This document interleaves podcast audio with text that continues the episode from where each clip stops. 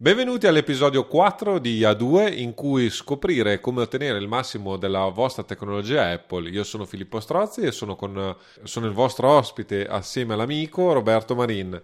Di cosa parliamo oggi Roberto? Ma que- oh, quest'oggi abbiamo un argomento molto interessante perché ricopre molte, diciamo, molte situazioni delle persone perché bene o male da quello che si dice l'iPhone pare che sia uno degli strumenti più venduti in casa Apple anche dal fatturato e di conseguenza in questo caso noi parliamo di, di sistemi operativi iOS che è nato su iPhone e anche di iPadOS. Esatto, esatto. Oggi, o, oggi parliamo delle cose che mi piacciono. sì, sì, questo è il tuo campo e difatti mi sa che starò un po' a ascoltare, ma magari qualcosa la dico anch'io. Cosa dici Filippo? C'è, c'è anche qualcosa che posso aggiungere, eh, visto che tu praticamente lavori essenzialmente su piattaforma iPadOS in questo momento si chiama così, ma eh, qui ne sei decisamente più tu di me. Io sono più spostato sul Mac, tu decisamente su iOS. Ma allora, nel periodo pandemico attualmente ho ridotto notevolmente il lavoro che faccio abitualmente su iPad, ma semplicemente per una questione di... Ho il fisso, ho il fisso sia a casa che in ufficio ormai e quindi se devo lavorare lavoro ovviamente con una soluzione eh, più stabile l'iPad diventava uno strumento di lavoro in mobilità molto comodo. Oggi in particolare all'80-90% secondo me parleremo prevalentemente di iOS perché eh, nella sostanza di, di, roba ce n'è da dire, almeno per introdurre l'argomento. Infatti le, oggi parleremo delle basi di eh, iOS e iPadOS e eh, effettivamente secondo me il primo eh, diciamo Sicuramente iOS è quello che viene utilizzato per la strama- eh, maggior parte eh, delle persone perché ovviamente l'iPhone rimane eh, uno strumento, anche se in Italia, eh, da quello che ne so io, eh, predomina Android ancora, ma per esempio in America eh, sicuramente l'iPhone e quindi iOS sul, sul, sui telefoni cellulari, diciamo, ha la predominanza. Piccola, piccola, storia, giusto per chi non, non avesse le basi o, o, o, come al solito fosse passato da poco su iPhone. L'iPhone nasce nel 2007, quindi ormai ha una, reverenda età, mentre nel 2010 eh, nasce lo spin-off, chiamiamolo così, di iPad, il primo tablet vero eh, presente sul mercato e diciamo che sia iPhone che eh, eh, iPad sono stati ri- rivoluzionari. L'iPhone perché è, è, diventato l'archetipo degli smartphone, indiscutibilmente prima dell'iPhone quello che c'era non, era, non erano i telefoni moderni, gli smartphone moderni attuali, a prescindere che amiate o non amiate Apple. E eh, eh l'iPad è il tablet. Eh, questo è un dato di fatto perché, eh, a prescindere da, dall'amore o meno per, per, l'iPad, sicuramente i tablet eh, Android hanno scarso appeal e non sono la fetta di mercato dei tablet che eh, è, è, predominante. Nell'assurdo, giusto per, per darti lo smacco, iPad, gli iPad vendono di più comunque dei Mac eh, e nella sostanza eh, ci sono più esemplari di iPad ah, sì. eh, che eh, di, eh, di, Mac.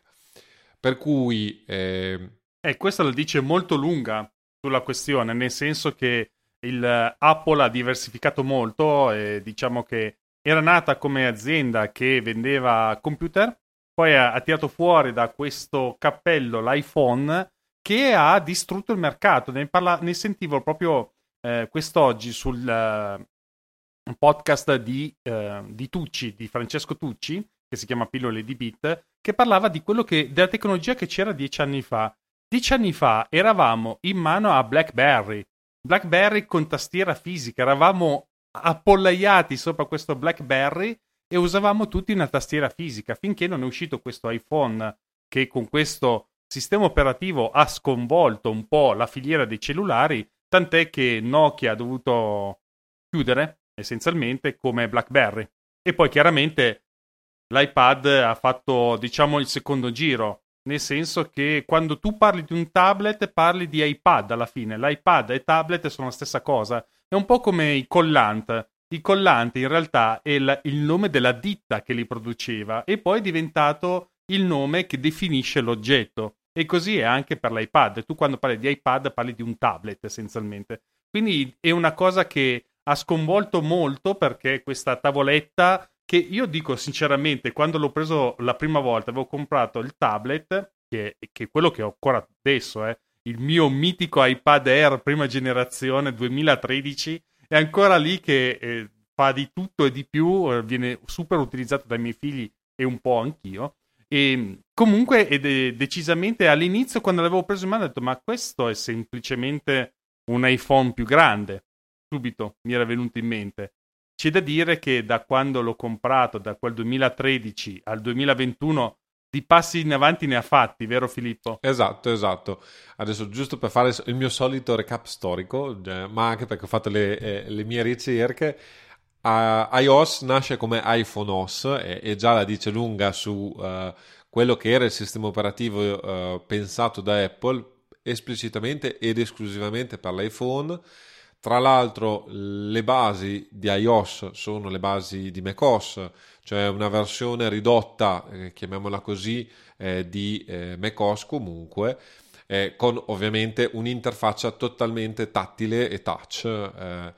Eh. e da questa poi eh, iOS di fatto è diventato il sistema operativo sia degli iPhone che degli iPad fino a settembre 2019 dove Apple finalmente, dico io, ha deciso di eh, eh, dividere i, i, rami di questi sistemi operativi che di fatto appunto eh, l'iPhone grosso tra virgolette è un iPad ebbene nel 2019 a settembre è stato inaugurato iPadOS ed effettivamente dal 2019 eh, Apple si è dedicata maggiormente anche se ad anni alterni non, non in, sempre in maniera stabile diciamo a eh, personalizzare, a rendere specifica l'esperienza di, di iPadOS per l'iPad e, e eh, iOS invece eh, specificamente eh, per, eh, per, gli smartphone Apple. Per cui diciamo che eh, adesso siamo in un momento evoluto, l'iPad ha compiuto 10 anni ormai, l'iPhone ha più di 10 anni, sono sistemi operativi che a questo punto sono maturi, è indiscutibile, devono ancora probabilmente eh, a, avere eh, quello che invece per esempio macOS che credo abbia invece già ormai 20-25 anni. Eh sì, ha una bella carriera sulle spalle. Eh, eh, ovviamente no, non possono avere, eh, però sicuramente da sistemi operativi minimalisti, diciamo, perché mm, parliamoci chiaramente, nel 2007 non c'era l'App Store, c'erano 8-9 applicazioni sull'iPhone e praticamente non si poteva fare tantissime cose, tra cui credo che, credo che in iOS o iPhone OS 3 o 4 sia stato aggiunto il taglia e incolla. Ah sì, certo. Gli utenti Android sbeffeggiavano Apple per il fatto che non c'erano delle funzioni, chiamiamole così, basilari all'epoca. Eh, però nel tempo, eh, con i tempi di Apple e con la modalità eh, abbastanza totalitarista di Apple, sicuramente il, i, sistemi, i, due sistemi operativi, che a questo punto sono due sistemi operativi eh, diversi, anche se eh, effettivamente sono fratelli, chiamiamoli così, non è che eh, buona parte di quello che, che, che, diremo su iOS è in parte applicabile ad iPadOS e per iPadOS diciamo la mia idea è quella di fare degli approfondimenti specifici più che altro per i flussi di lavoro, il modo di utilizzare al meglio diciamo, questo strumento che oggettivamente con uno schermo dai 10 ai 13 pollici sicuramente eh, dà delle possibilità che l'iPhone eh, non ha e non potrà mai a- avere. No, no, l'iPhone non può mai portarsi a livello di produttività di un iPad, anche perché eh, una cosa che secondo me, sta, almeno per il mio settore, parlo dell'architettura, è stato un game changer e quindi parlo di Pencil. Pencil, la prima volta che l'ho provata ero letteralmente senza parole perché ti permette di avere praticamente una tavoletta grafica lì, su, lì sul, sulle mani senza grossi problemi e ha una velocità di risposta che quando l'ho provata la prima interazione di Pencil non era eh, sovrapponibile a nessuna tavoletta grafica, era qualcosa di istantaneo, sembrava di scrivere sullo schermo. E adesso è ancora meglio perché all'epoca quando era uscito Pencil lavorava a 60 Hz lo schermo. Adesso mi pare che siamo intorno ai 120 Hz, quindi ragazzi miei, eh, è un bello strumento soprattutto per chi si occupa di grafica, ma non solo, perché so benissimo che Filippo, nonostante non si occupi di grafica diciamo dal punto di vista professionale, perché so che qualcosa di grafica lo fa, e anche se si nasconde molto bene e disegna molto bene, non lo tira fuori quando è il caso, ma comunque in ogni caso eh, la questione non solo grafica dal punto di vista dei disegni tecnici come, o dei disegni a mano libera, ma anche nella scrittura, perché le nuove feature di iPad OS permettono appunto la scrittura a mano libera all'interno di campi e riescono a, a, a ricondurla all'italiano. Quindi sicuramente eh, l'arrivo di Pencil su iPad, secondo me, è una di quelle cose che ha ulteriormente incentivato la produttività con questi strumenti che indubbiamente, continua a dire, in questo momento, non quando sono nati, perché l'iPad all'inizio era effettivamente un, un iPhone più grosso, ma adesso, avendo un sistema operativo suo, avendo addirittura delle periferiche proprie che l'iPhone non ce l'ha, per esempio la tastiera, una tastiera fatta apposta da Apple e conseguentemente anche Pencil, avete tutta una serie di strumenti da utilizzare che rendono in effetti l'iPad qualcosa di molto simile a un Mac. Eh, se voi mettete un Mac e un iPad di fianco un 13 pollici, a parte il sistema operativo, voi potete lavorare tranquillamente. Chiaramente alcuni strumenti professionali non li potete trovare perché sono strumenti che sono nati sul Mac e eh, non sono stati portati su iPad, però c'è, c'è, altro da dire che adesso gli strumenti che ci sono su iPad molto probabilmente arriveranno su Mac. Ad esempio, un a caso è Sharp 3D, che è un'applicazione che è nata su eh, iPad per fare modellazione tridimensionale con la Pencil. È arrivata come per magia anche su Mac grazie all'avvento di M1, ma non solo perché sto provando addirittura la beta di questa applicazione su, applicati- su uh, piattaforma Intel. Quindi diciamo che la cosa si fa molto interessante. Voi immaginate tra pochi anni di avere delle applicazioni che passare dal, dall'iPad al Mac e viceversa non c'è veramente continuità su tutto il punto di vista. Sì, sì, e poi già, già tantissime applicazioni, eh, appunto con la funzione continuity, eh, ti permettono più, meno, meno, complicate di quelle che, che, ovviamente stai citando tu, però ti permettono ovviamente di fare, di certo. passare per esempio, di, di, iniziare a scrivere la mail sul Mac e passarla sull'iPad o uh, il contrario. Comunque, torniamo a bomba, visto che eh, abbiamo fatto già la nostra solita introduzione di 15 minuti quasi perché, per non, non smentirci mai, e iniziamo a vedere un po' le cose da sapere. E la prima cosa da sapere sono le informazioni sui gesti eh, per interagire con l'iPhone. E qui devo dire la verità, io ormai eh, li conosco solo in lingua inglese e quindi io parlo in lingua inglese, ma devo dire la verità, facendo gli, gli approfondimenti del caso. Eh, ho trovato, anzi nelle note di questo episodio avrete ovviamente tutti i link a dei riferimenti eh, che facciamo ovviamente nel corso della puntata, ho trovato invece tutte le descrizioni dei gesti, eh, quindi delle gesture vengono chiamate in lingua inglese, eh, per iPhone. Ed effettivamente eh, è interessante perché non, avevo, non, le conoscevo, devo dire la verità. E la prima è il tap, quello che eh, spesso e volentieri viene definito come tap, anzi dov- dovrò ottimizzare anche i miei articoli su Avvocati e Mac utilizzando la terminologia giusta, e tocca. Quindi il, il, primo comando, ovviamente, quello più banale, è quello di toccare il, il, lo schermo capacitivo nella sostanza del, dell'iPhone per eh, per interagire fisicamente con il dispositivo.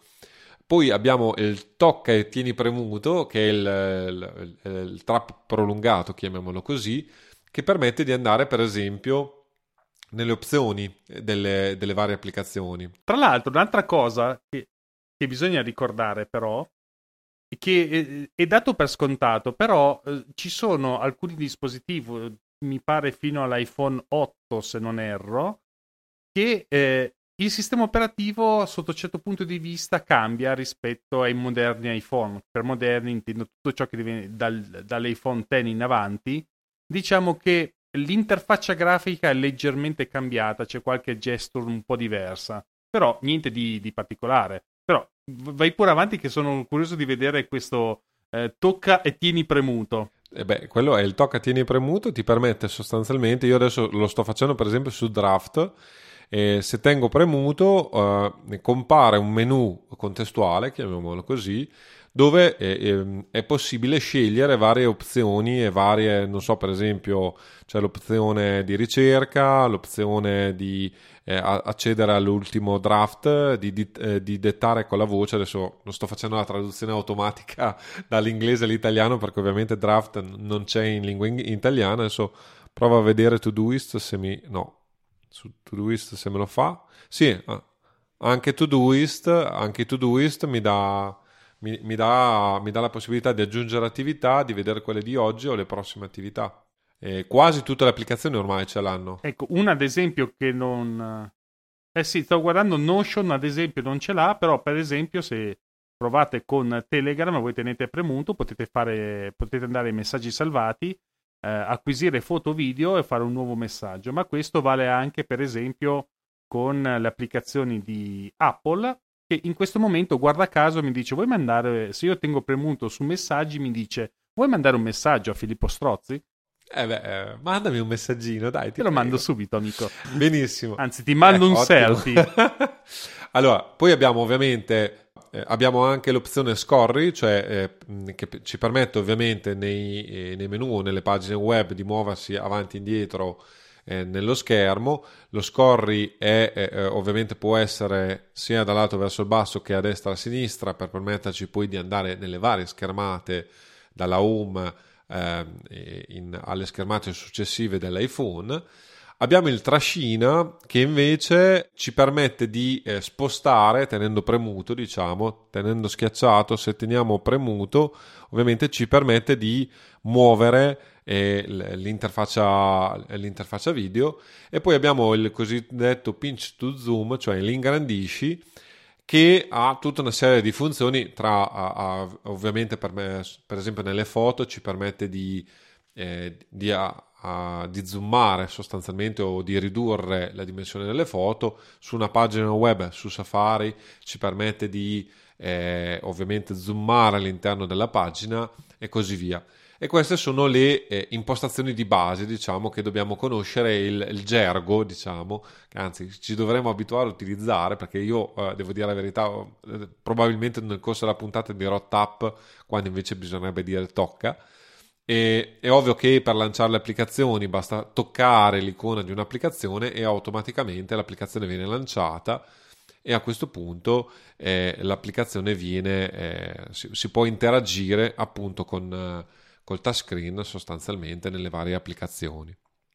E questa è proprio l'ABC dell'iPhone, però credo che sia fondamentale da avere, eh, da avere come base eh, strutturale per poi interagire eh, con, eh, con, con, tutti i vari sistemi del ehm, mobile Apple sostanzialmente, perché ovviamente questo funziona nella stessa maniera anche l'iPad. Con i dispositivi iPhone con Face ID, come dicevi tu Roberto, poi abbiamo ulteriore eh, particolarità perché eh, nei, negli iPhone vecchi diciamo abbiamo il tasto home il tasto home eh, che eh, eh, ci permette sostanzialmente di tornare alla home o di aprire lo schermo del, dell'iPhone o dell'iPad nel caso ehm, fosse, fosse quello ehm, per tutti i nuovi dispositivi, sostanzialmente, tutti i nuovi iPhone, invece abbiamo il Face ID perché eh, nel, nel, tasto Home, sotto il tasto Home, sostanzialmente c'è anche il riconoscimento della, eh, dell'impronta digitale che serve poi per sbloccare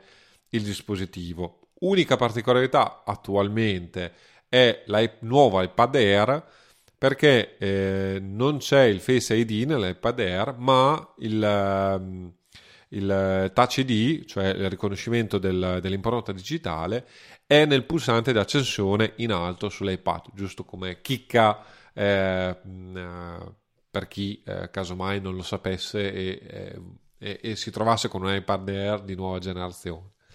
Ovviamente le gesture per iPhone con Face ID sono lo swipe, eh, cioè o, o meglio accedere alla schermata home usando il, anzi, il pollice o l'indice dal basso dello schermo dell'iPhone verso l'altro, eh, che è, nuovo, è, la nuova modalità per aprire il telefono. eh, l'iconica invece modalità era dello swipe verso destra. Esatto, swipe verso destra, che quindi è trascina verso destra, detto, detto, detto con le parole italiane di Apple. e, ehm, a questo punto, sempre col Face ID, eh, c'è la, na- la notch, cosiddetta notch, cioè la nicchia dove ci sono poi i sensori per il Face ID e sulla parte destra se si, ehm, se, se si, trascina il dito dal basso verso l'alto si accede al, pan- al centro di controllo. Ne parleremo dopo quindi non, non, non aggiungiamo Abbiamo la possibilità, vabbè, eh, sempre di aprire le applicazioni cando dall'elenco, adesso cioè, eh, sto cercando di farlo anche contemporaneamente mentre lo faccio, ma oh, mi si chiude sempre l'iPhone e devo fare sempre sì, il blocco. Immagino, è difficile così. L'altra cosa interessante dell'iPhone è che ovviamente c'è lo sfogliare le applicazioni aperte che sempre con, eh, con questo, nella parte bassa dell'iPhone eh, utilizzando il pollice o l'indice e spostandosi da, destra a sin- da sinistra a destra, scusami, eh, ci permette, ma anche da destra a sinistra, a dire la verità, se, se stiamo and- muovendoci eh, da un'applicazione all'altra, ci permette di spostarsi da un'applicazione all'altra. Ovviamente dopo abbiamo tutti i vari eh, tasti aggiuntivi che qui direi che non ha senso metterci a fare l'elencazione, però queste sono tendenzialmente le informazioni di base che eh, una persona dovrebbe avere. L'altra cosa interessante da tenere presente, ma secondo me dopo ne, parliamo nella scaletta, ma già che ci siamo lo possiamo aggiungere, se si eh, tocca lo schermo dell'iPhone e si trascina verso il basso, eh, si, si, accede direttamente alla ricerca delle applicazioni e se l'avete attivato i suggerimenti Siri e così via.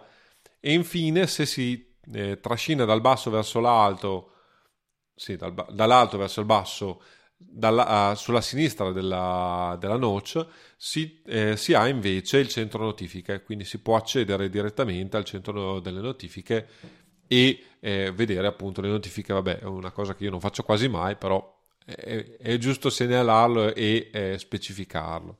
Ok? Vuoi andare tu con uh, come si attiva invece un iPhone, che effettivamente è l'altra, l'altra opzione possibile? eh, adesso mi, mi, mi, becchi ovviamente in, in, fallo perché chiaramente è una di quelle cose che non è che faccio proprio tutti i giorni, quello di attivare un iPhone, ma insomma ci sono almeno tre modalità abbiamo non pensato. è vero hai, hai appena hai, hai, un iPhone nuovo hai, hai cambiato l'iPhone da, da, pochissimo da un sì, annetto anche tu eh, sì da un annetto circa Diciamo che eh, possiamo pensarla così. Eh, vi dico la mia esperienza di, di eh, Apple user e poi passiamo a quello che invece un, Apple user non è e lo sta diventando. Dunque, la cosa molto molto bella dei dispositivi Apple è la possibilità di appoggiarsi a, a, ai loro servizi per riuscire a fare un passaggio indolore da un iPhone all'altro hanno aggiunto recentemente la possibilità addirittura di avvicinare un iPhone a un altro dispositivo Apple, ma sempre dotato, penso, di chip RFI oppure tramite Bluetooth, non ho capito bene la tecnologia, ma fatto sta che... Avvi- allora, io l'ho fatto da un iPhone 6 a un, a un iPhone 11 Pro, quindi direi che mm, la tecnologia è proprio minimale. Bluetooth probabilmente è Wi-Fi. Eh sì, anche perché l'ho fatto su una, eh, anche secondo me, perché l'ho fatto anche su una, un Apple TV.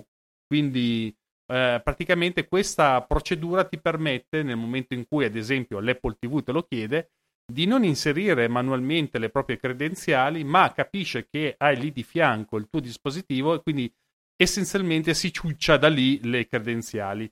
Ma non solo questo, si, ci si può, ad esempio, cosa fondamentale quando si cambia un iPhone è fare un backup prima del dispositivo.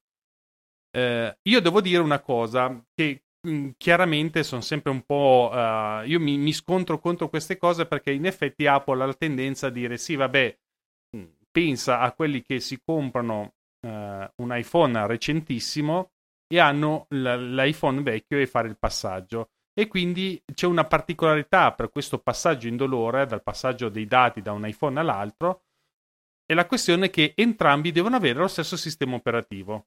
Eh, però il problema è se un iPhone 7 che non ci arriva al nuovo sistema operativo, che faccio? Ah, eh, lì nasce, na- nasce complicata la cosa. Quello è il problema. È, per esempio, esattamente. Quindi tendenzialmente questo può essere molto utile eh, eh, nel caso in cui si utilizza un backup iCloud, ma eh, per fortuna esiste la seconda via che è quello di utilizzare i backup tramite iTunes, quindi avere un computer su cui si viene, viene fatto questi backup tramite iTunes, è una cosa abbastanza semplice, voi infilate il cavo eh, del, del vecchio cellulare, fate il backup dei dati e poi quando attaccate il nuovo cellulare lo attaccate e fate decisamente un ripristino, chiamiamolo così, veloce delle proprie impostazioni in modo assolutamente trasparente. Voi considerate che a me conviene fare questo perché è una linea che ci vogliono i criceti se gli chiedono di farmi fare, tirare su un backup da, uh, da, da, dalla rete con la linea che ho, eh, praticamente lo lascio lì la sera e forse per mezzogiorno del giorno dopo forse ho il backup fatto. Quindi considerate anche la mole di dati che avete e che linea avete. In ogni caso io ho trovato sempre abbastanza molto sicuro e molto veloce da fare il trasferimento dei dati dal, tramite un Mac, è molto più semplice perché è velocissimo. E la cosa interessante che lascia sempre tutti molto, molto basiti che voi abbandonate il cellulare vecchio e prendete quello nuovo che ha le stesse impostazioni, le icone messe nello stesso posto, le impostazioni messe nello stesso posto, le foto backuppate, i contatti giusti, quindi è una cosa molto molto facile a meno che non avete due sistemi operativi diversi. Allora a quel punto avete qualche piccolo problema ma si risolve anche quello. Una piccola precisazione perché eh, questa è una cosa che non tutti sanno e tu te la sei scordata quindi può essere. Ricordatevi sempre che se volete avere il, il, il backup completo eh, c'è da impostare la password nel backup perché altrimenti tutti i dati biometrici, eh, le password già salvate eh, all'interno dell'iPhone, per esempio per accedere a una determinata applicazione e così via, non vengono trasportate, cioè la configurazione base viene trasportata da, da, un, da un iPhone all'altro, ma non questo materiale, quindi se per esempio avete un Apple Watch, per esempio, tutti i dati biometrici non vengono eh, trasferiti. Quindi attenzione, io consiglio sempre, se dovete, oltre a fare il backup, fatelo con la password, ovviamente la password che bisogna ricordarsi, e a questo punto potete trasferire praticamente senza colpo ferire tutti i dati completi del, del vecchio iPhone nel nuovo iPhone.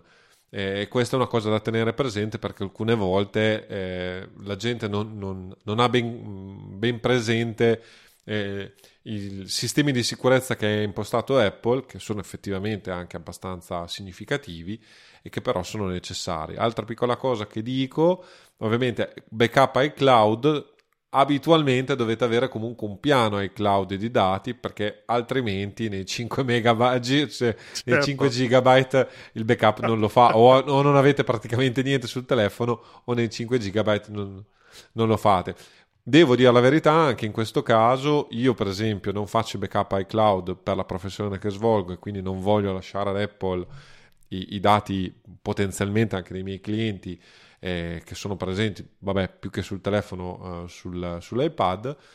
Però ho fatto e, e, trovo comodissimo, avendo io 2 terabyte di spazio iCloud, eh, che condivido in famiglia, ho fatto i backup del telefono di mia moglie e quello è stato è, ed è tuttora salvifico nel senso che eh, non ci sono stati problemi a ripristinare eh, ovviamente avendo un buon collegamento internet non c'è il problema di ricordarsi di dover fare i backup, perché anche qui l'altra questione è che dovete ricordarvi di collegare il vostro iPhone al computer e fare almeno settimanalmente il backup di tutti i dati. Altrimenti rischiate poi che se vi rubano l'iPhone, si rompe l'iPhone, non riuscite più a accedere all'iPhone, nella sostanza avete perso tutto. Quindi questa è una cosa fondamentale. Adesso ne riparleremo di backup, ma sicuramente il telefono, il telefono cellulare, ah, in particolar sì. modo con le foto e così via, è uno di quegli strumenti, a prescindere dall'attività lavorativa, eh, che, c'è più, eh, che fa più parte ormai di noi, della nostra vita, dei, dei ricordi anche, adesso le, le, tutte le chat di WhatsApp, se siete iscritti a WhatsApp e così via, tutti i messaggi, ovviamente ha un contenuto di dati che eh, da perdere eh, o comunque eh, non avere più a disposizione potrebbe dare fastidio a, ai più. Quindi ovviamente il consiglio è o fare un backup dei cloud se non avete grossi problemi e devo dire la verità, questo vi, vi permette nella sostanza di, di, non pensarci più, quindi io lo, per esempio appunto per i miei familiari l'ho fatto proprio per quel motivo lì, per rendere la vita più semplice a me e a loro, se no altrimenti eh, ragionare di, eh, di fare una, un, un piano di backup anche abbastanza significativo. Ultimissima cosa che segnalo, attenzione anche qui, i backup che fate eh, tendenzialmente vi vanno a mangiare spazio sul disco ovviamente del vostro Mac. Quindi eh, soprattutto con gli hard disk non generosissimi a stato solido di Apple, rendetevi conto che se iniziate ad avere un iPhone con 50 GB di foto e fate più backup, vi mangiate praticamente tutto lo spazio sul disco del vostro Mac. Quindi anche lì eh, c'è da fare tutta una serie di ragionamenti che è meglio avere presente. Ecco, poi se, vole- se vorrete un, in una futura puntata possiamo ragionare su come spostare i backup non sul vostro Mac ma su un disco esterno e quindi riuscire a gabolare Apple. Però eh, ci sono varie considerazioni sì, da esatto. fare sul discorso di fare il backup su iCloud o uh, su, su, Mac proprio per quel motivo lì. Uno, uno, dei motivi per cui, per esempio, io non faccio backup eh, perché bene o male non mi interessano, eh, nel senso che ho le foto comunque backupate nel cloud di Apple e, e i dati, diciamo, seri dell'ufficio non sono fisicamente sui dispositivi, non ho grossi problemi di gestione eh, dei miei dispositivi e quindi alla fine non ho problemi di sorta, però ammetto che altrimenti il problema di, di fare dei backup e di eh, eh, utilizzo di questo spazio è significativo, soprattutto se come molti ormai da anni fate foto, le foto sono sul vostro cellulare e queste progressivamente crescono a dismisura. Sì, sì, la situazione è proprio è esattamente quella, però volevo aggiungere un paio di cose, secondo me, al di là del fatto che una puntata sui backup bisogna assolutamente farlo perché per la professione sono fondamentali. Eh, quello che volevo aggiungere è che iTunes in sé non, non, esiste più, nel senso che quando voi collegate il cellulare, in realtà vi trovate le impostazioni che avevate prima in iTunes eh, sul Finder. Quindi eh, la situazione è leggermente cambiata, almeno eh, da Catalina. Da Catalina in avanti, quindi siamo già sono già due sistemi operativi, quindi il terzo fra poco tira le cuoia perché il prossimo anno fanno il nuovo sistema operativo, quindi ce lo scordiamo, quindi diventa essenzialmente la normalità. È un po' particolare perché finché non vedete, finché non collegate un, un cellulare o un iPad, non vedete questa schermata, non sapete come arrivarci, ma comunque eh, sono molto contento che abbiano un po' smembrato iTunes in tutte le varie applicazioni, ma questo è un altro discorso. L'altra cosa che volevo aggiungere che non ho mai provato è che c'è la possibilità di avere il backup via wifi nel momento in cui sono sulla stessa rete. Eh, nel senso che non, è, non, c'è bisogno di collegarlo fisicamente col cavo, ma può anche succedere che potete avere il backup tramite wifi. Io non l'ho mai fatto personalmente perché, eh, come diceva Filippo, io sono uno di quegli utenti Apple che ha poco spazio sull'hard disk e quindi ha tutta una serie di escamotage per riuscire a fare backup e metterlo da qualche altra parte che non sia sul mio hard disk perché sennò una volta che faccio il backup di tutti i dispositivi che ci sono in casa io non lavoro più cioè praticamente ho finito lo spazio e devo comprarmi un altro Mac come minimo visto che ormai i Mac hanno l'hard disk saldato e quindi non c'è altra alternativa. Che sia magari una possibilità di Apple per aumentare le, le vendite che sia anche questo ma chi lo sa? In ogni caso sapete Apple dà con una mano e prende con l'altra L'ultimissima cosa che dovremmo affrontare per il, l'attivazione, chiamiamola così, di, di, iPhone, quindi ovviamente se eh, è la prima volta che avete un iPhone, eh, di fatto c'è un sistema guidato che vi permette di creare un Apple ID che è fondamentale nell'ecosistema Apple e soprattutto nel, nell'ecosistema mobile di Apple. E eh, se, avete, se venite da Android, in questo caso, esiste anche l'applicazione eh, che si chiama PassIOS eh, che vi permette, eh, che trovate sul Google Store o come si chiama, Google Play Store deve essere, e che eh, ovviamente vi permette attraverso tutta una, una, una, una, serie di interfacce di trasferire i dati da un cellulare Android a un cellulare iOS. Anche qui non stiamo a, a fare troppe descrizioni anche perché credo nessuno dei due abbia mai fatto questo passaggio. C'è comunque anche qui una guida molto dettagliata di Apple per cui la trovate come sempre nelle note dell'episodio. A questo punto non ci rimane che passare alle impostazioni del dispositivo. Avete un vostro bel nuovo dispositivo con iOS o con iPadOS e dove le trovate le impostazioni? Ma è semplice, c'è un'iconcina che vi guarda lì nella, nella home perché di sotto la trovate lì con scritto impostazioni dove potete trovare tutta una serie di cose che vi risulteranno molto interessanti nel corso dell'utilizzo del vostro dispositivo. Essenzialmente cosa vi, vi trovate? Potete trovare una serie di impostazioni che riguardano appunto ehm, che dire, cioè, lo guardo così tanto che non mi ricordo neanche più. Dunque, di sicuramente avete in, in prima battuta avete le, eh, le, impostazioni che riguardano il vostro Apple ID, che, dove praticamente con i nuovi sistemi operativi potete eh, cercare di capire come sta andando il vostro account, che comunque è una cosa interessante perché anche il vostro account prende un po' di spazio. Indubbiamente una cosa che eh, in, que- in, questo momento dalle impostazioni non lo utilizzerete mai, ma avete tutta la possibilità di eh, capire eh, se il wifi è acceso, il bluetooth e tutta la parte diciamo di connettività del vostro uh, iPhone o iPad può essere eh, è connesso o no, ma quello che eh, sicuramente dovete dare una bella occhiata riguarda appunto la possibilità delle notifiche che io amo definire il male del millennio perché purtroppo ci siamo beccati questo male, ce lo dobbiamo però gestire, queste notifiche che continuano a, continuano a venirvi a rompere le scatole, ma la cosa interessante è che Apple ha messo una serie di impostazioni che possono tornarvi davvero molto utili. Eh, per quanto mi riguarda, ci sono pochissime applicazioni che hanno la possibilità di far vedere la loro notifica tramite eh, il, una notifica sul blocco schermo oppure sul centro notifica o sui banner. Ce ne sono moltissime, però in compenso che hanno un secco no per qualsiasi cosa, quindi non mi disturbano. questo è, per me è davvero utile perché continua a dire è un, disposi- è un, dispositivo di lavoro prima di tutto e poi in seconda battuta anche un dispositivo di divertimento.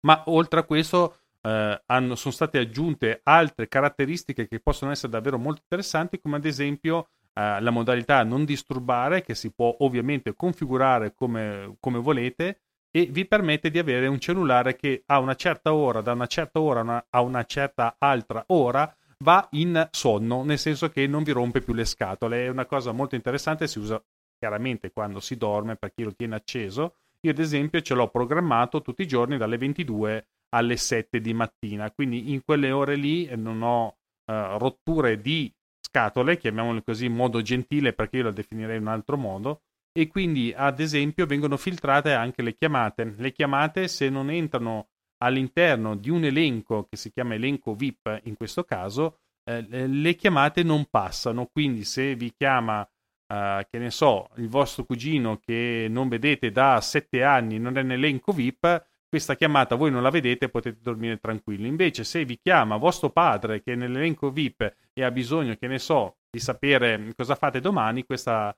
uh, questa chiamata passa come anche, se non sbaglio, anche eh, i messaggi. Altra caratteristica molto interessante che è stato aggiunto nei, negli, iPhone, negli, nei sistemi operativi recenti è il tempo di utilizzo. Il tempo di utilizzo è quello che eh, un professionista dovrebbe guardare per capire dov'è che drena il tempo, perché eh, il dispositivo eh, ha la tendenza a levarti del tempo, ma è fatto proprio per questo motivo. Non solo il dispositivo in sé, ma soprattutto le applicazioni che vogliono tenerti incollati il più tempo possibile sullo schermo. Il tempo di utilizzo oltre a darvi le, ehm, diciamo, definiamole così, le, ehm, le statistiche di quello che fate nella settimana o nell'ultimo giorno, vi permette anche però di impostare una pausa di utilizzo, che può essere molto interessante, limitare le app e fare altri tipi di limitazioni che vengono assolutamente in aiuto quando avete dei bambini piccoli in modo tale che riuscite un po' a gestire il, la loro smania di stare tutto il giorno sull'iPad o sull'iPhone per chi gli dà l'iPhone da utilizzare. Eh, poi chiaramente da lì in avanti si inizia a configurare qualsiasi cosa del cellulare dal, eh, centro di controllo, la luminosità, la schermata home, l'accessibilità, sfondo e compagnia cantante e discorrendo, perché comunque oltre a queste impostazioni, se voi continuate a scrollare vi trovate anche tutte le, le impostazioni delle singole applicazioni che avete all'interno del vostro iPhone. Qualcosa da aggiungere, Filippo, sicuramente che tu utilizzi di più? Io l'iPhone lo uso de- decisamente poco nell'ultimo periodo. Comunque, una cosa sicuramente di interesse per molti è che eh, una volta che aprite le impostazioni, se eh, fate spostamento dal basso Va- verso, dall'alto verso il basso. Vai in inglese, vai in inglese. Eh, so, infatti sto cercando di utilizzare i termini giusti e non ce la faccio. Ci sarà l'opzione cerca. Questa opzione è abbastanza sconosciuta, eh, ma vi permette, digitando appunto cosa state cercando, di avere eh, di muovervi rapidamente, diciamo, nel menu delle eh, impostazioni che diciamolo anche molto chiaramente, è relativamente complicato. E tentacolare. Esatto, abbiamo tempo, modo di eh, entrare nel dettaglio di tutte le impostazioni. Ehm, pensate solo che già nella parte dell'accessibilità ci sono tutta una serie di funzioni anche interessanti che però vanno testate, eh, eh ragionate e così via, che casomai poi potrebbero essere oggetto di una futura puntata. Oggi l'idea è quella di dare una sgrossata e dare un, un'infarinatura di base di come funziona iOS e quindi non possiamo andare proprio nel dettaglio a raccontarvi tutto. L'altra cosa invece che ritengo molto utile, ne dovremmo aver parlato anche nelle puntate precedenti per il Mac, è la funzione AirDrop che è presente ovviamente anche sui dispositivi mobile e che di fatto è uno dei modi più semplici, chiamiamoli così, per trasferire dati eh, da iPhone per esempio a un Mac o da iPhone a un iPad e viceversa.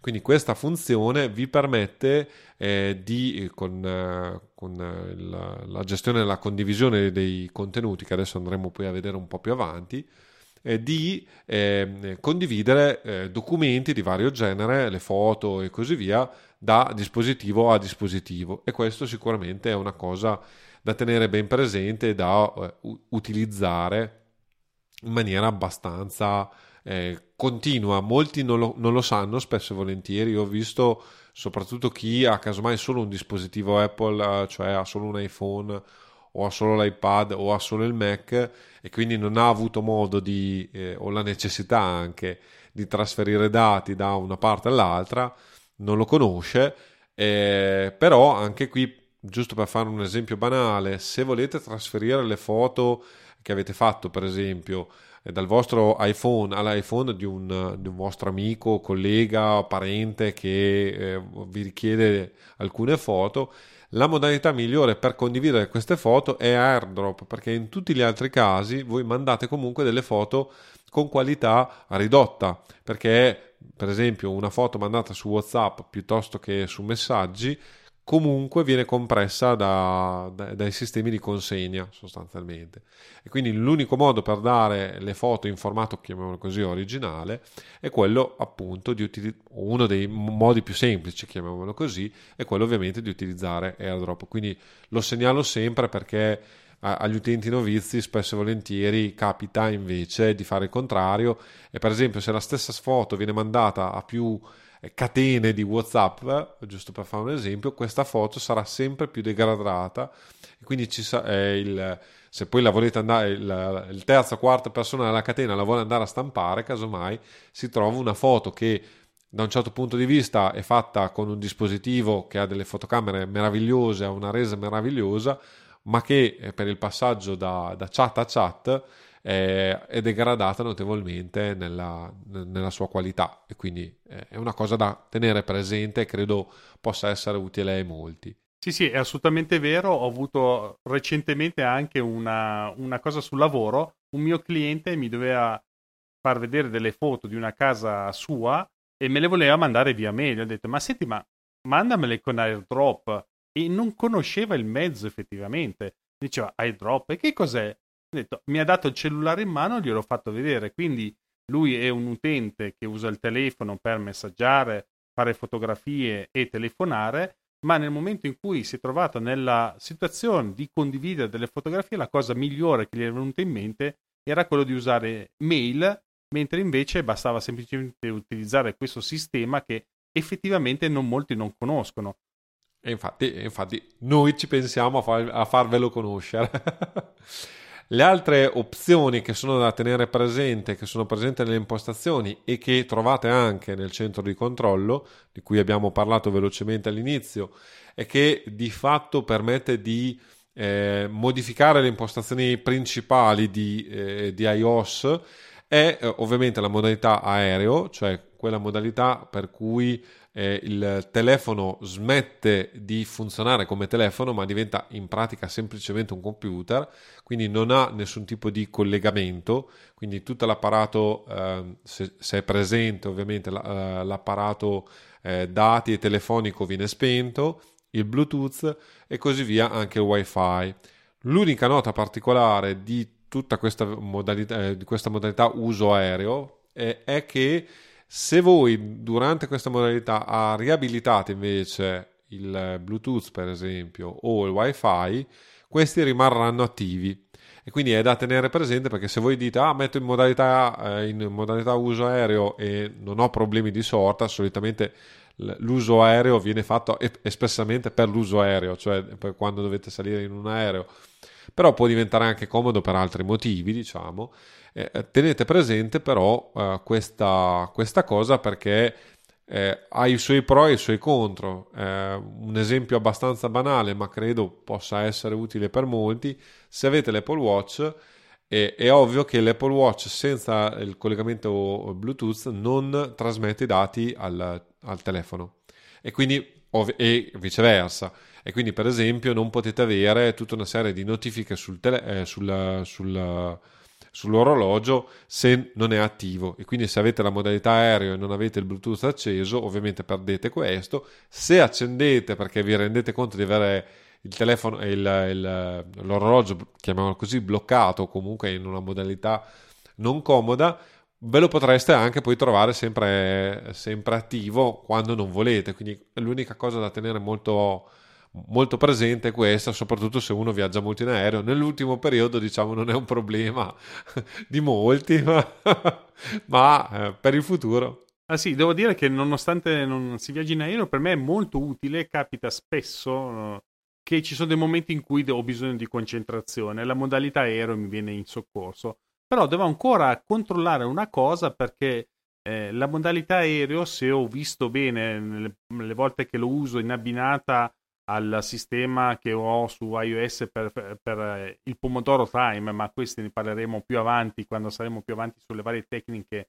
di concentrazione. Diciamo che eh, per chi non la conoscesse è una tecnica che ti chiede 25 minuti per essere concentrato e poi dopo fai 5 minuti di eh, deconcentrazione dove puoi fare quello che vuoi essenzialmente. Però in quei 25 minuti lì che metto modalità aereo, mi pare che l'applicazione non riesca neanche a mandarmi una notifica di avviso. Quindi eh, essenzialmente lo fa, solo, lo fa solo sull'iPhone eventualmente, cioè il, la notifica te la può fare solo attraverso l'iPhone ovviamente. Esattamente, che ovviamente è in modalità silenziosa, quindi non mi, non mi dice assolutamente nulla. eh beh, quello, eh, se esageri, esageri.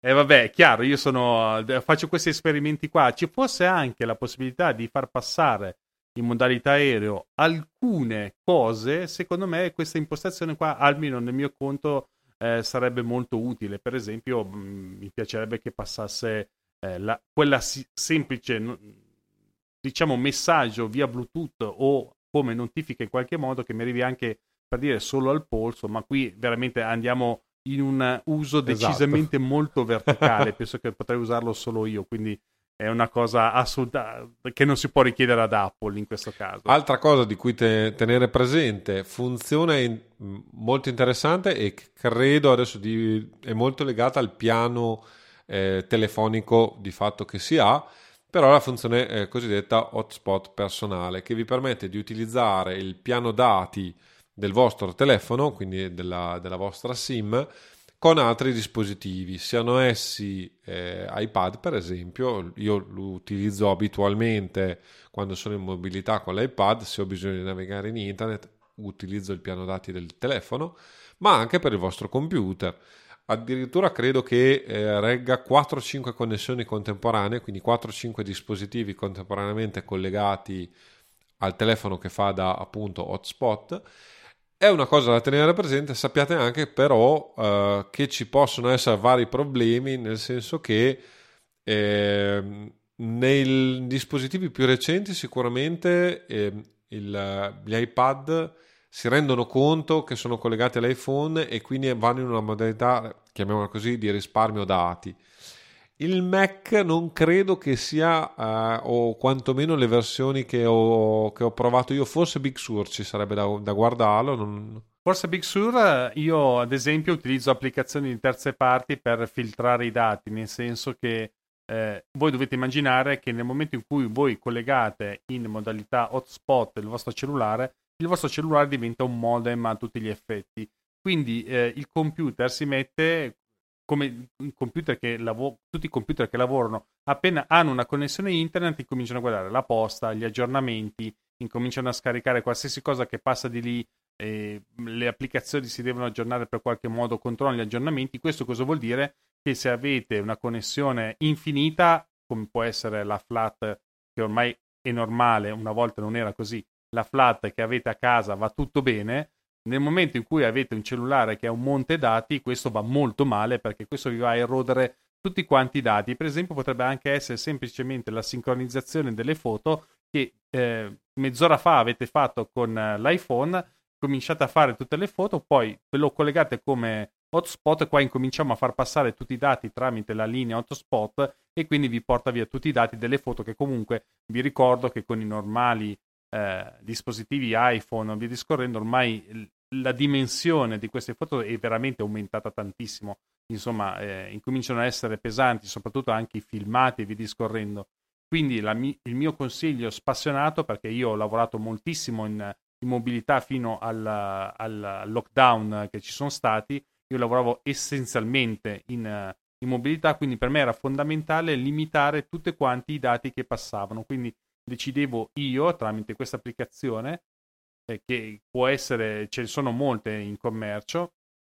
Diciamo che questa applicazione o una di queste applicazioni vi permette di filtrare le applicazioni che vanno a richiedere dati. Quindi se avete eh, in questo momento avete bisogno di fare come ho fatto io con Filippo in questo momento, visto che io praticamente la connessione che ho a casa è simile, anzi va più lenta di quella che ho fuori, per riuscire a fare andare bene devo cercare di filtrare le applicazioni che in questo momento potrebbero richiedere della banda. Quindi in questo momento ho Skype perché sono collegato a lui, ho Safari perché sto leggendo le note eh, dell'episodio, ho Telegram eventualmente per i messaggi tra me e Filippo, ma tutte le altre applicazioni che possono essere semplicemente anche eh, il sistema operativo che va a richiedere degli aggiornamenti oppure altre applicazioni che ho all'interno del, del, computer che vanno a richiedere aggiornamenti o sincronizzazioni varie anche come iCloud, queste sono tutte bloccate, quindi non ti vanno a erodere eh, la banda, nel mio caso quando sono a casa, oppure ti vanno a erodere i monti eh, gigabyte che hai sul cellulare, che io continuo dire è consigliatissimo per chi lo utilizza e in ogni caso, perché è vero può essere utile nel caso in cui siate collegati a un iPhone, ma come nel mio caso può essere utile per avere la banda più libera possibile. Molte eh, call che si fanno adesso in videochiamata eh, diventa molto utile anche per riuscire ad avere un'ottima qualità audio e video perché voi non avete eh, intrusioni sulla vostra banda che vi, po- che vi abbassano momentaneamente la, uh, la, quantità di dati che possono passare quindi voi avete sempre la, la, la stessa diciamo banda e quindi non ci sono rallentamenti della voce o rallentamenti del video e quindi può essere utile anche eh, in questo modo professionale riuscire a filtrare i dati in uscita dal vostro computer. Esatto, e, ah, però adesso basta con queste, con queste, divagazioni, anche perché che ore sono? Sì, abbiamo ancora una mezz'oretta per, per, per concludere. Per concludere. Eh, allora, eh, altro argomento importante e abbastanza sconosciuto eh, perché su macOS è un'applicazione a sé stante, mentre su eh, iOS e iPadOS non lo è e non ho mai capito per quale ragione. È l'anteprima nascosta, cioè in, in iOS è presente una, una, funzione interna, chiamiamola così, perché non esiste un'applicazione vera e propria che potete andare ad aprire in pratica, ma si, vi si accede prevalentemente adesso da file e dopo vedremo esattamente eh, eh, che, che, cos'è l'applicazione file ma anche da altre applicazioni, è, è, quella dell'anteprima. L'anteprima è un sistema vero e proprio di anteprima che vi permette di visualizzare eh, vari documenti, sia per esempio i PDF, che le immagini, eh, che anche i documenti di testo, DocX, RTF e così via, direttamente dall'iPhone o dall'iPad eh, nel caso specifico.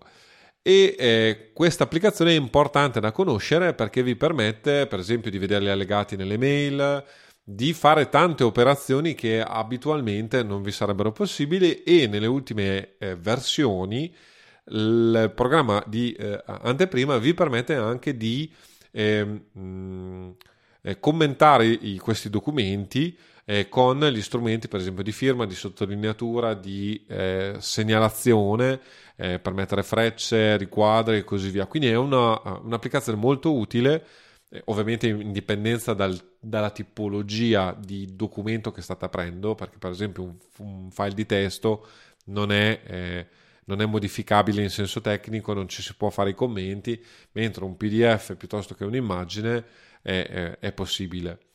L'altra cosa che anche qui è abbastanza sconosciuta, è un trucco, chiamiamolo così, ma è fondamentale se si vuole utilizzare mm, il flusso digitale con i dispositivi mobile di Apple, è la possibilità di, eh, abbastanza nascosta allo stato, di eh, creare PDF in automatico da iOS. Questo come si fa?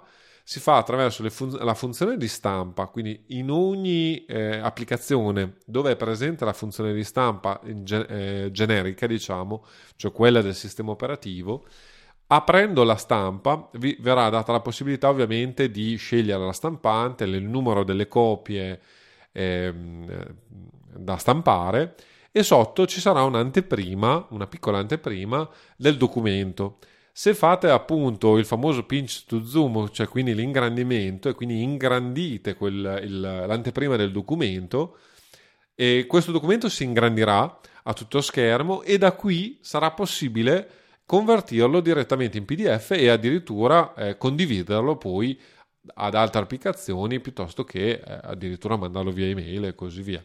Quindi questa è la, la modalità, diciamo, abbastanza nascosta per eh, salvare in PDF un qualsiasi tipo di documento.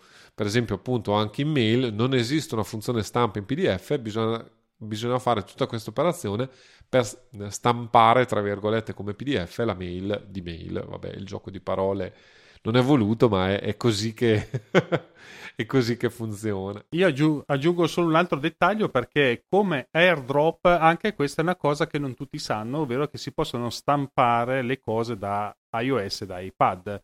Eh, nel senso che sembra un dispositivo che sia limitato, ma in realtà se ci sono delle stampanti AirPrint oppure stampanti collegate al modem di casa o dell'ufficio, eh, vi permette appunto di stampare. Come si fa? Aprite il vostro documento, andate sul menu di eh, condivisione, cioè quello famoso con eh, il quadratino e la freccettina che esce, e poi andate semplicemente a cercarvi stampa, che dovrebbe essere tendenzialmente la seconda riga del menu che vi appare. E questo vi permette appunto poi, come vi diceva Filippo, di selezionare le stampanti oppure di creare dei file PDF. Cosa non tutti è, è notissima questa perché appunto eh, i telefoni e gli iPad non sono più degli strumenti di semplice consumo, ma diventano degli strumenti anche per eh, essere produttivi a tutti gli effetti. Allora, già che siamo nella parentesi stampante, eh, segnalo, se fosse di interesse a qualcuno, che esistono vari software perché allora eh, la funzione AirPrint non è così eh, generale sulle stampanti, diciamo. Esiste, però a questo punto la stampante deve essere collegata a un computer e penso a un Mac nello specifico esiste questa applicazione, credo che esista ancora, io mi ricordo che, eh, che esisteva di sicuro, che si chiama Printopia, eh, che permette di fatto di rendere qualsiasi stampante USB, collegato ovviamente a un Mac, eh, perché è un'applicazione Mac, ehm, eh, di permetterle eh, appunto di eh, stampare, di diventare una stampante, chiamiamola così, di rete e compatibile col protocollo AirPrint e quindi anche iPhone e eh, iPad possono stampare in questa maniera. Personalmente credo di aver fatto qualche, qualche tentativo qualche volta, devo dire la verità, eh, la stampa da iPad e iPhone non è ottimale. Ecco. È molto limitata. È molto limitata nel senso che eh, delle volte ti stampa solo nella, nella parte alta sinistra del, del, foglio A4, ma eh, quando si tratta di documenti va, va veramente sciolto. Con le immagini ho trovato delle difficoltà. Eh, le opzioni non sono molte, nel senso che non è che c'è la possibilità di adattarlo allo schermo, adattarlo al foglio, cercare un altro tipo di, fo- di, di formato sono molto limitate. Diciamo che per ora è limitato. Su iPad OS, però, non avendo un iPad recente, eh, le opzioni sono sempre limitate. Eh, allora, devo dire la verità, sai che io non, non stampo per principio ormai. Eh, extra digitale tu. No, è uno dei motivi per cui ho, ho, ho progressivamente eh, lavorato sempre più su uh, iPad è proprio il motivo che mi permette un flusso totalmente digitale, eh, appunto grazie alla Pencil, grazie a tutta una serie di applicazioni che utilizzo, che adesso sarebbero, esulano da, da, da questa puntata introduttiva, non ho necessità di utilizzare eh, la, la, stampante se non a fine della produzione, quando devo poi, se, se necessario, stampare qualcosa di fisico. Quindi eh, tutto il flusso che ho è totalmente digitale, per cui devo dire la verità, no, l'iPad non ma non, cre- uh, non, credo che, non, credo di ricordarmi gr- grosse possibilità anche con i modelli più avanzati, chiamiamoli così.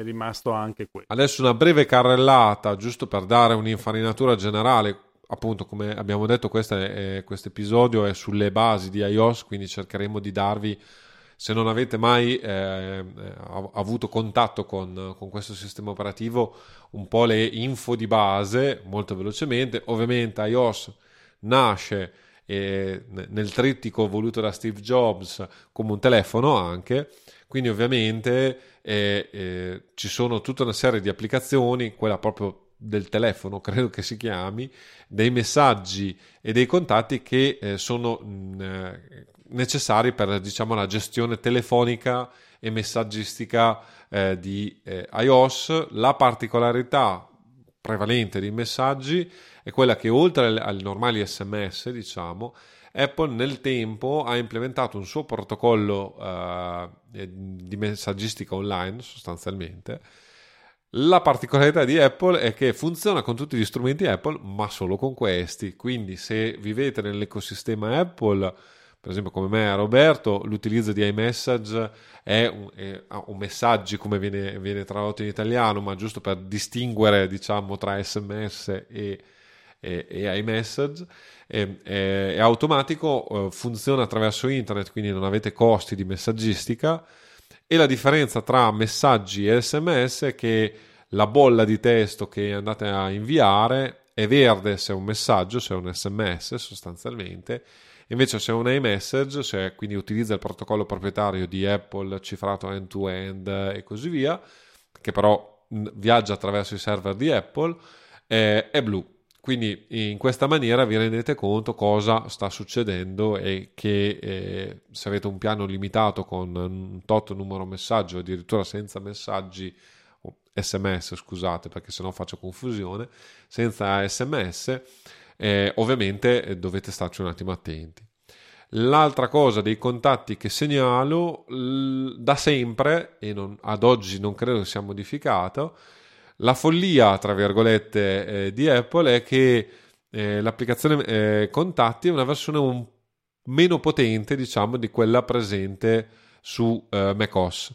Meno potente perché nella sostanza non è possibile eh, con eh, l'applicazione contatti nativa modificare i gruppi, che voi mi direte che roba è, cioè casomai non è di, di grosso interesse, ma se volete avere differenti gruppi, cioè i contatti differenziati per gruppi, quindi non so, un gruppo di lavoro, un gruppo eh, dei, eh, dei, familiari, un gruppo per esempio di contatti legati a una specifica attività, ad, ad esempio avvocati e Mac.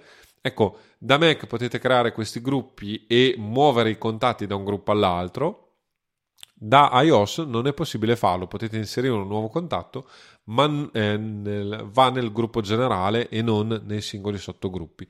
L'unica particolarità eh, di questa cosa credo che, che, probabilmente interessi solo a me perché anche Roberto mi guarda, mi guarda abbastanza esterefatto, però... No, i gruppi non li ho mai utilizzati.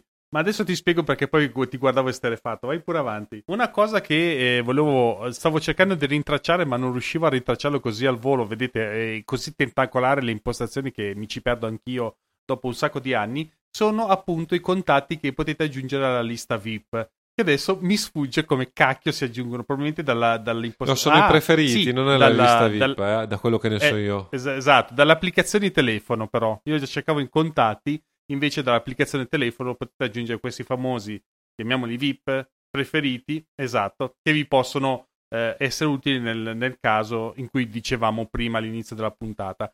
Altra cosa da non sottovalutare però è anche la questione FaceTime, perché c'è l'applicazione FaceTime che vi permette di fare videochiamate, in questo caso, ma soprattutto, ve lo dico anche perché soprattutto, anche chiamate. Se abitate in un paese sperduto come quello del sottoscritto, eh, può darsi che la linea telefonica cellulare non sia delle migliori. Quindi è molto utile utilizzare le chiamate FaceTime audio nel momento, in, nel momento in cui l'interlocutore o voi siete sotto una situazione che non è proprio delle migliori dal punto di vista della connessione dei, eh, della voce, ma se avete un wifi voi potete us- utilizzare tranquillamente questo tipo di chiamata, ovviamente con strumenti iPhone anche dell'altro interlocutore, per bypassare questo piccolo problema di eh, mancanza di linea, essenzialmente. L'altro trittico, diciamo, delle, delle caratteristiche tipiche di interesse dell'iPhone è ovviamente il comparto fotografico.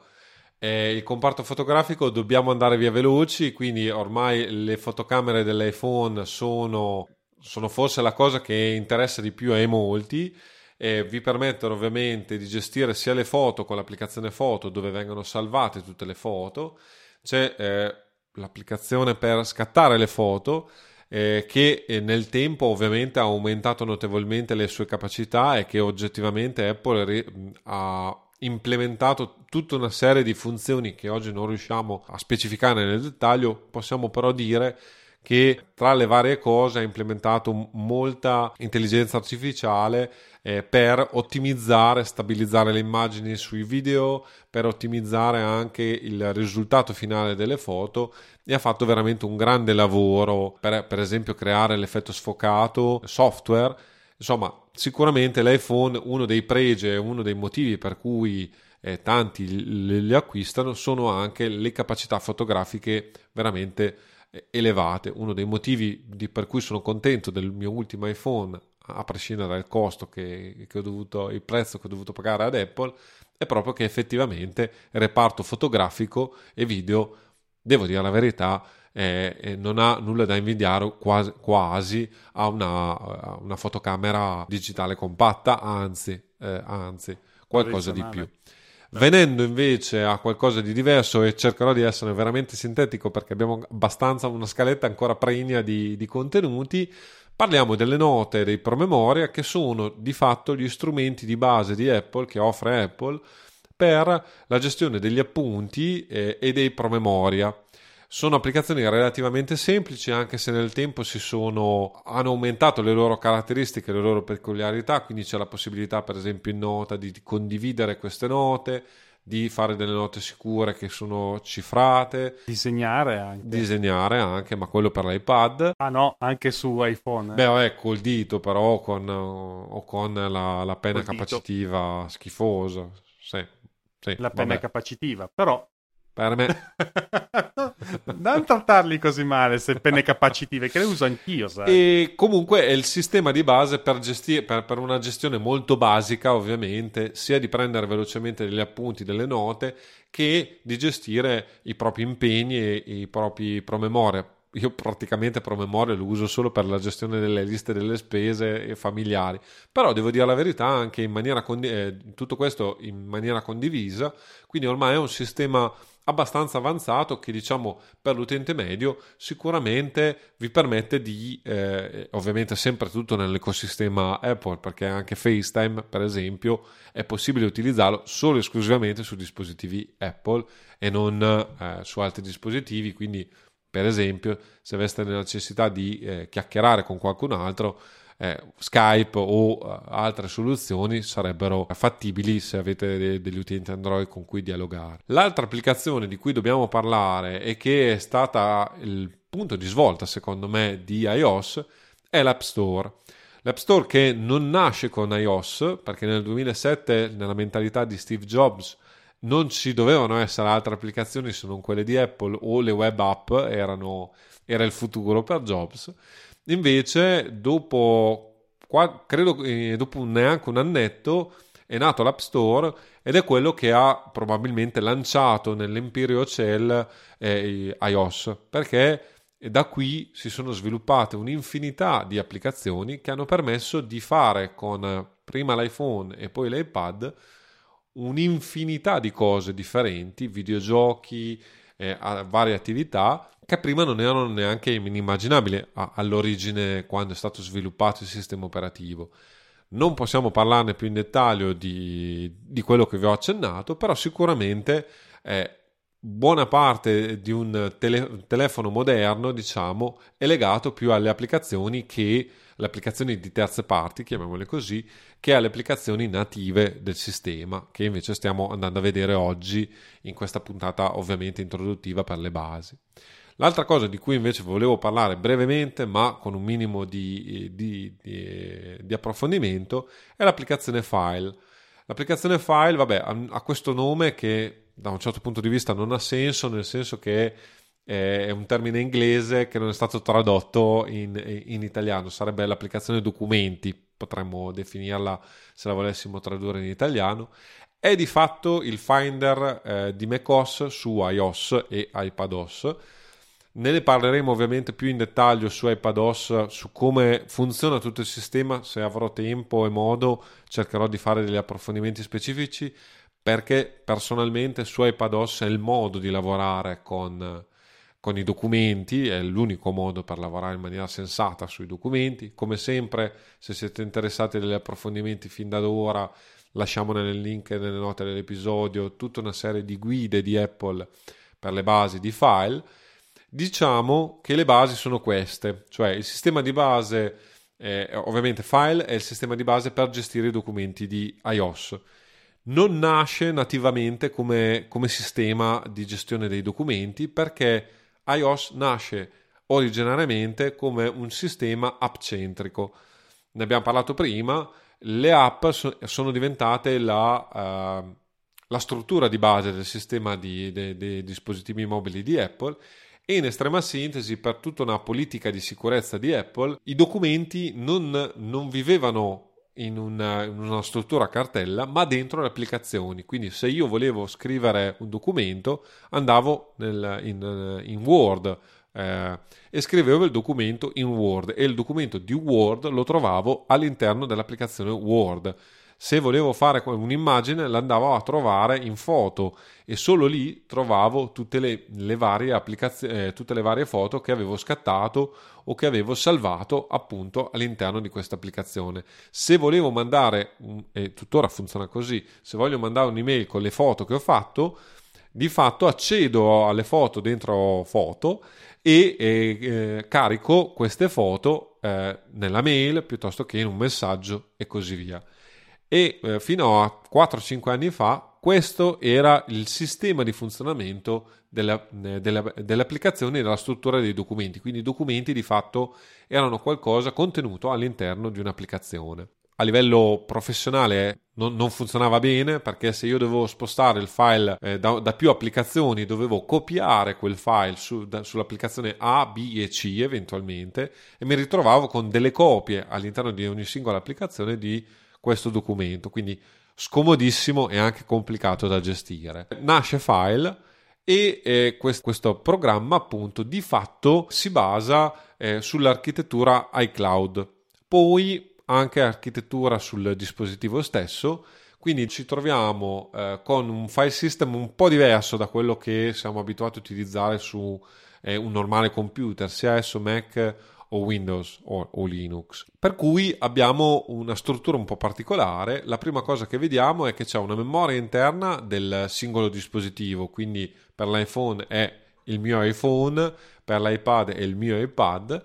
Abbiamo sempre un, una memoria esterna che è il cloud, che di fatto è quella che Apple sponsorizza per la gestione dei documenti, per cui tendenzialmente se vogliamo utilizzare i documenti e per tantissimo tempo, per esempio, i documenti non, uh, fin, finché il cloud non è diventato qualcosa di eh, semi decente, chiamiamolo così, Dropbox ha fatto la, da padrone nella gestione documentale dei dispositivi mobili, proprio perché era l'unico modo per condividere facilmente i documenti eh, tra più dispositivi, ovviamente appoggiandosi a un cloud esterno iCloud adesso ha funzioni, ha quasi tutte le funzioni principali che, aveva, che ha tuttora Dropbox e può diventare un sistema abbastanza semplice di gestione con tutti una, una serie di, di, problematiche. Negli ultimi due anni, tuttavia, abbiamo uh, un ulteriore sviluppo della vicenda che è poi nato probabilmente con iPadOS,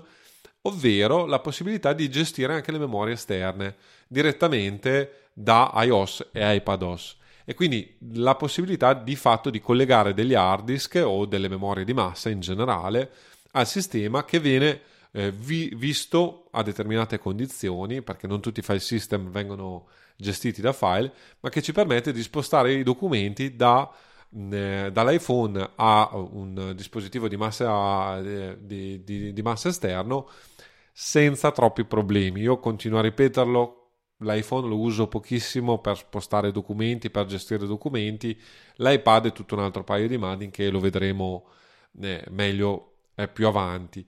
L'altra cosa che ricordo e che è molto utile per poter utilizzare velocemente Files, perché anche qui la visualizzazione di queste cartelle non è comodissima, soprattutto su iOS, sono i preferiti, cioè è possibile trascinare nella, nella barra dei preferiti, nella barra di, di sinistra di File, una serie di cartelle, eh, chiamiamole così, ad accesso rapido. Quindi se io devo accedere a una cartella che è, è nidificata, cioè è in una struttura ad albero abbastanza complesso, con questo sistema riesco ad avere velocemente l'accesso a questi eh, documenti. Come vi dicevo, nella sostanza io l'iPhone non lo uso per la gestione documentale proprio perché il piccolo schermo e tutta una serie di altre limitazioni non mi permettono di lavorarci in maniera seria. Però eh, in alcuni casi d'emergenza, per esempio, devo salvare velocemente un allegato che poi voglio utilizzare altrove, eh, l'iPhone può diventare uno strumento di emergenza e sicuramente con un po' di fatica, chiamiamolo così, eh, si possono salvare i documenti nelle rispettive cartelle strutturandosi in una certa maniera non vado oltre, nel senso che, o meglio, l'unica altra cosa che specifico è che adesso addirittura in Files è possibile collegarsi a dischi di rete. Quindi anche qui con tutta una serie di limitazioni, se c'è la necessità, c'è la possibilità di vedere dischi di reti e quindi condividere, eh, se siete nello stesso wifi sostanzialmente, eh, documenti anche tra eh, computer differenti, per esempio avete la necessità di salvare dei documenti su un PC Windows da iPhone, come fate? AirDrop ovviamente non funziona, quindi dovete utilizzare uno di questi escamotage, chiamiamolo così, quindi comunque la gestione documentale anche su iOS è notevolmente migliorata dal, dall'inizio dove, come vi dicevo, era una versione app-centrica. Eh, questi dispositivi smartphone e iPad hanno questa grandissima possibilità di navigare in internet tramite Safari, che è il browser integrato all'interno di questi sistemi operativi, ma c'è anche Mail, che è praticamente il programma di eh, posta elettronica di iOS, ma non solo, perché si chiama così anche su macOS, e praticamente le cose si funzionano nello stesso modo, diciamo che le cose interessanti per chi utilizza questi sistemi eh, di navigazione, e parlo di Safari, la modalità eh, reader che è una modalità molto minimale, molto pulita, che permette di vedere il sito solo in formato testo ed è mo- davvero molto utile nel momento in cui si inizia a leggere un testo lungo. Quindi non avete banner, non avete pubblicità, non avete fastidi di nessun tipo,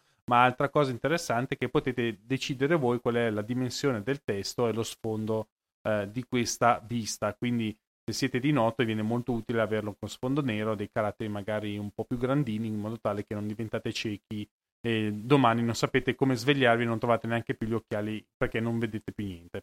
Eh, detto questo, cosa c'è ancora di interessante? Che c'è la possibilità, nel caso in cui il sito mobile sia fatto con i piedi, perché ci sono ancora nel 2021 siti mobile fatti con i piedi, che è molto più facile da navigare con la modalità desktop, ovvero che, eh, come voi sapete, i siti internet decidono in base alle dimensioni dello schermo e al dispositivo che avete se farvi vedere la versione mobile o la versione desktop. Eh, con, eh, la, con, iOS potete d- chiedere eh, di vedere la versione desktop del sito in modo tale che non siete limitati dalla versione mobile che magari è stata studiata eh, decisamente male e anche a tavolino. Altra cosa che potete utilizzare è la condivisione delle, di quello che state navigando, ad esempio a me capita spesso che mentre sto navigando qualcosa sul, sul cellulare, eh, lo avvicino al Mac e compare una bella iconcina sulla barra dei menu, eh, scusate, sulla dock, e quindi mi, mi, permette di, con un semplice clic, di passare alla navigazione diretta eh, sul browser che ho sul Macintosh senza sforzi, senza usare airdrop, senza usare niente. Essenzialmente è il famoso continuity che dicevamo prima, la possibilità di eh, iniziare a fare una cosa su un dispositivo e finirla su un altro. E questo è molto utile anche nella navigazione nel caso in cui eh, capiti cose di questo tipo. Un'altra possibilità è quella di sfogliare avanti e indietro eh, rispetto alle pagine che state navigando, ma chiaramente queste qui sono eh, gesture che all'interno di iOS o di iPadOS vi verranno naturali nel momento in cui eh, lo utilizzate. Altra cosa ehm, che per, soprattutto per noi professionisti è fondamentale appunto la gestione della posta elettronica. Io mi trovo benissimo con Mail, che è, è integrato con uh, iOS ma anche col Macintosh, ehm, soprattutto perché è interessante anche qua la gestualità con, con Mail. Essenzialmente potete buttare via l'email con uno swipe, potete eh, decidere di dire che se è letto o non è letto con una swipe dall'altra parte e, e potete essenzialmente fare tutto quello che fate sul Macintosh senza grossi problemi. Qui adesso a questo punto chiedo direttamente a Filippo invece come si comporta adesso con le PEC iOS perché sul Macintosh bene o male se la cava, non so come se la cavi su iOS perché non ho mai affrontato direttamente l'argomento. Allora, credo anche, non sono utilizzatore di mail su iOS, quindi eh, ammetto di, di peccare, Credo che eh, attualmente il funzionamento sicuramente su macOS apre le PEC senza problemi, è configurabile comunque su iOS la PEC senza nessun tipo di problemi. Gli allegati credo che possano sì. avere qualche tipo di... Adesso aspetta che faccio una prova in diretta eh, se ho tutto aperto e se tutto funziona. Credo che in alcuni casi eh, ci siano ancora dei problemi su uh, mail, ma casomai mi sbaglio perché Adesso andiamo subito a vedere. Nella sostanza il vero problema di mail è che eh, essendoci... No, no, dovrebbe aprirle. No, le apre perfettamente. Quindi non ci sono più grossi problemi eh, nella gestione delle pack da quello che, che, vedo. Il problema che aveva abitualmente... Aspetta che provo a vedere, ma direi che... No, no, funziona tutto perfettamente. C'è stato per un certo periodo di problemi le, eh, degli allegati alla PEC, nella sostanza. Adesso anche su iOS 14 non ci sono più problemi nella gestione perché di fatto la PEC è una mail dentro una mail e quindi e in questa maniera viene visualizzata da, da, mail stesso. C'erano altre applicazioni che invece permettevano di, di fatto di vedere la propria casella di posta PEC in maniera nativa eh, adesso Mail non ha più nessun, nessun problema di, di, fatto anche a gestire gli allegati. Comunque da sempre si poteva configurare senza problemi sul, sui nostri dispositivi mobile e per il professionista effettivamente diventa comodo avere la possibilità di leggere la propria PEC anche su un dispositivo come questo. Assolutamente sì. Dedicheremo una, una puntata, se non più di puntate, sulla gestione delle mail, sul flusso di lavoro delle mail sia con macOS che con iOS. Eh, chiuderei quella che è la mia parte, poi lascio la conclusione della puntata a te sulla sicurezza di iOS per dire due cose velocissime che sono però importanti. Innanzitutto è fondamentale impostare il cosiddetto codice di, blo- di, di sblocco del, dell'iPhone o dell'iPad. Questo perché in pratica solo con questa modalità eh, i dati che sono conservati sull'iPhone e sull'iPad vengono direttamente cifrati da Apple. Vengono, la cifratura avviene solo quando il dispositivo è spento, quindi la cifratura avviene solo nel momento di spegnimento, attenzione altra cosa fondamentale. Questa è la prima linea di difesa, chiamiamola così, eh, eh, ovviamente nel caso di smarrimento o sottrazione addirittura del nostro dispositivo Apple, soprattutto se ci sono dei dati sensibili, ma pensiamo già solo alle foto che possono essere contenute all'interno del dispositivo. Se non, met- non, mettete il blocco e se qualcuno vi ruba o anche solo semplicemente vi sottrae temporaneamente il dispositivo, potrebbe avere accesso a tutte le foto che vi siete fatte, momenti privati e altre cose poco piacevoli che potrebbero essere sul telefono. Quindi è fondamentale mettere il codice di sblocco. Se siete molto paranoici, c'è anche l'opzione che dopo 10 tentativi consecutivi eh, di sbloccare il telefono, questo viene eh, totalmente eh, cancellato. Eh, questa forse è un'opzione un po' da un po' estrema, mettiamola così, però eh, soprattutto se, se, avete dei dati molto sensibili o se ci tenete particolarmente alla vostra privacy, è una cosa da tenere presente e quindi eh, il suggerimento è sapere che comunque se non mettete il codice di blocco il vostro telefono di fatto è aperto a chiunque e, e chiunque può accedervi indiscriminatamente quindi il consiglio Apple già imponeva da va, svariati anni il codice a quattro numeri che non è sicurissimo però eh, almeno il codice a sei numeri è quello fondamentale. Poi addirittura c'è la possibilità di mettere un codice alfanumerico che ovviamente garantisce maggiore sicurezza. Sì, questo codice che vi viene richiesto soltanto quando eh, lo accendete la prima volta, perché poi durante l'utilizzo avete il Face ID oppure la, l'impronta digitale non vi viene più chiesto, però è meglio che lo avviate perché, come vi diceva Filippo, è una sicurezza in più. Invece vado direttamente a chiudere l'argomento per la mia esperienza recentissima che anche Filippo non conosce molto bene perché è appunto proprio recente, e che ho seguito un, uh, sul canale YouTube di uno dei vari architetti che seguo uh, nei, vari, nei vari loro canali, dove c'era qualcuno che parlava in effetti di come avere un'impostazione minimal sul proprio iPhone. E subito all'inizio l'ho, l'ho visto, ho detto sì sì, molto bello, l'ho lasciato scorrere perché sono uno di quelli che dice vabbè, eh, tu sei padrone dell'iPhone, tu sei capace a trattenerti e non utilizzare l'iPhone nel momento in cui eh, non devi, nel senso se, se, vuoi perderci tempo va bene, però se non vuoi perderci tempo lo sai, lo lasci lì, non lo prendi in mano e boh. Poi a un certo punto ho deciso bene di fare questo esperimento perché secondo me era degno di nota perché cosa aveva fatto il nostro amico? Aveva semplicemente svuotato tutte le cartelle, tutte le pagine del proprio iPhone, ha lasciato una sola icona in alto a sinistra l'unica icona che ha all'interno della, della schermata Home, che è di Notion, che è poi un programma che vi spiegheremo per prendere note, ma non solo, e poi ha delegato uh, la distribuzione delle, delle app che ha sull'iPhone nella libreria app.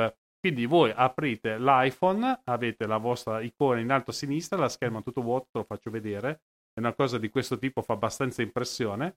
E poi nella, nella doc avete il telefono, messaggi, mail e Safari. Questa qui è la mia impostazione. E poi non avete più nient'altro. Quindi l'unica cosa che potete fare è fare uno swipe verso sinistra e trovare la libreria app, che è l'unico modo per riuscire a trovare le altre applicazioni se non con la funzione cerca. E questa ha una grandissima utilità che è quella di non avere le applicazioni mangiatempo sotto gli occhi nella schermata home.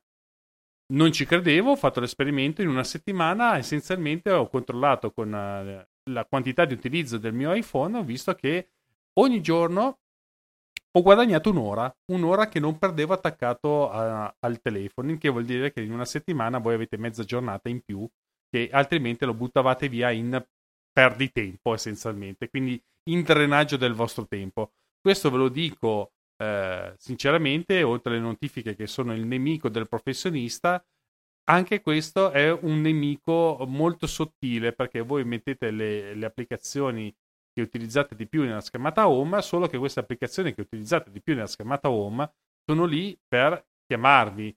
Invece, anche se voi li, li usate la libreria app, dovete, è un gesto intenzionale quello di utilizzare le, le, applicazioni che sono all'interno della libreria app. Non ce l'avete lì sotto gli occhi, quindi siete automati- automaticamente bloccati a utilizzare solo un'applicazione e se volete fare qualcosa dovete pensarci. Devo andare a prendere l'applicazione, non ce l'avete lì sopra e questo solo per questa cosa qua, eh, la, chiamiamola pigrizia oppure il, la modalità di pensare a, a, cercare un'applicazione del perché lo fate, a me ha fatto guadagnare un'ora al giorno che è preziosissima. Sicuramente, adesso beh, in un futuro parleremo anche del contextual computing eh, di David Spark che sto cercando di applicare, ma, ma siamo andati oltre, abbiamo, siamo un'ora e 32 minuti di diretta. Sporato. Direi. Quindi eh, a questo punto eh, possiamo salutare eh, i nostri ascoltatori e i nostri video ascoltatori. Qualcuno c'era in diretta anche, anche, con noi, anche se non si è fatto sentire nella nostra nella chat. Vi ricordiamo sempre che ovviamente al venerdì eh, sera dalle 21.30 fin verso le 23 facciamo la diretta di, delle, nostre, nostri, delle, nostre, puntate se no potete ascoltarci probabilmente dalla settimana prossima o comunque da fine febbraio perché oh, sono wow. a, a, tanto così dal, dal far partire il podcast in, formato veramente podcast. Do, domani mi dedico a, all'editing di 3-4 puntate in, in, stecca. Probabilmente a breve ci sentirete anche eh, a, attraverso invece gli strumenti podcast. E niente, dove, dove, ci potete trovare? Allora, il sito ufficiale è eh, a2 eh, eh, e eh, ovviamente Roberto lo potete trovare sia su Twitter come Architect Day. Ok, e invece su, come sul sito internet, oltre che sul podcast.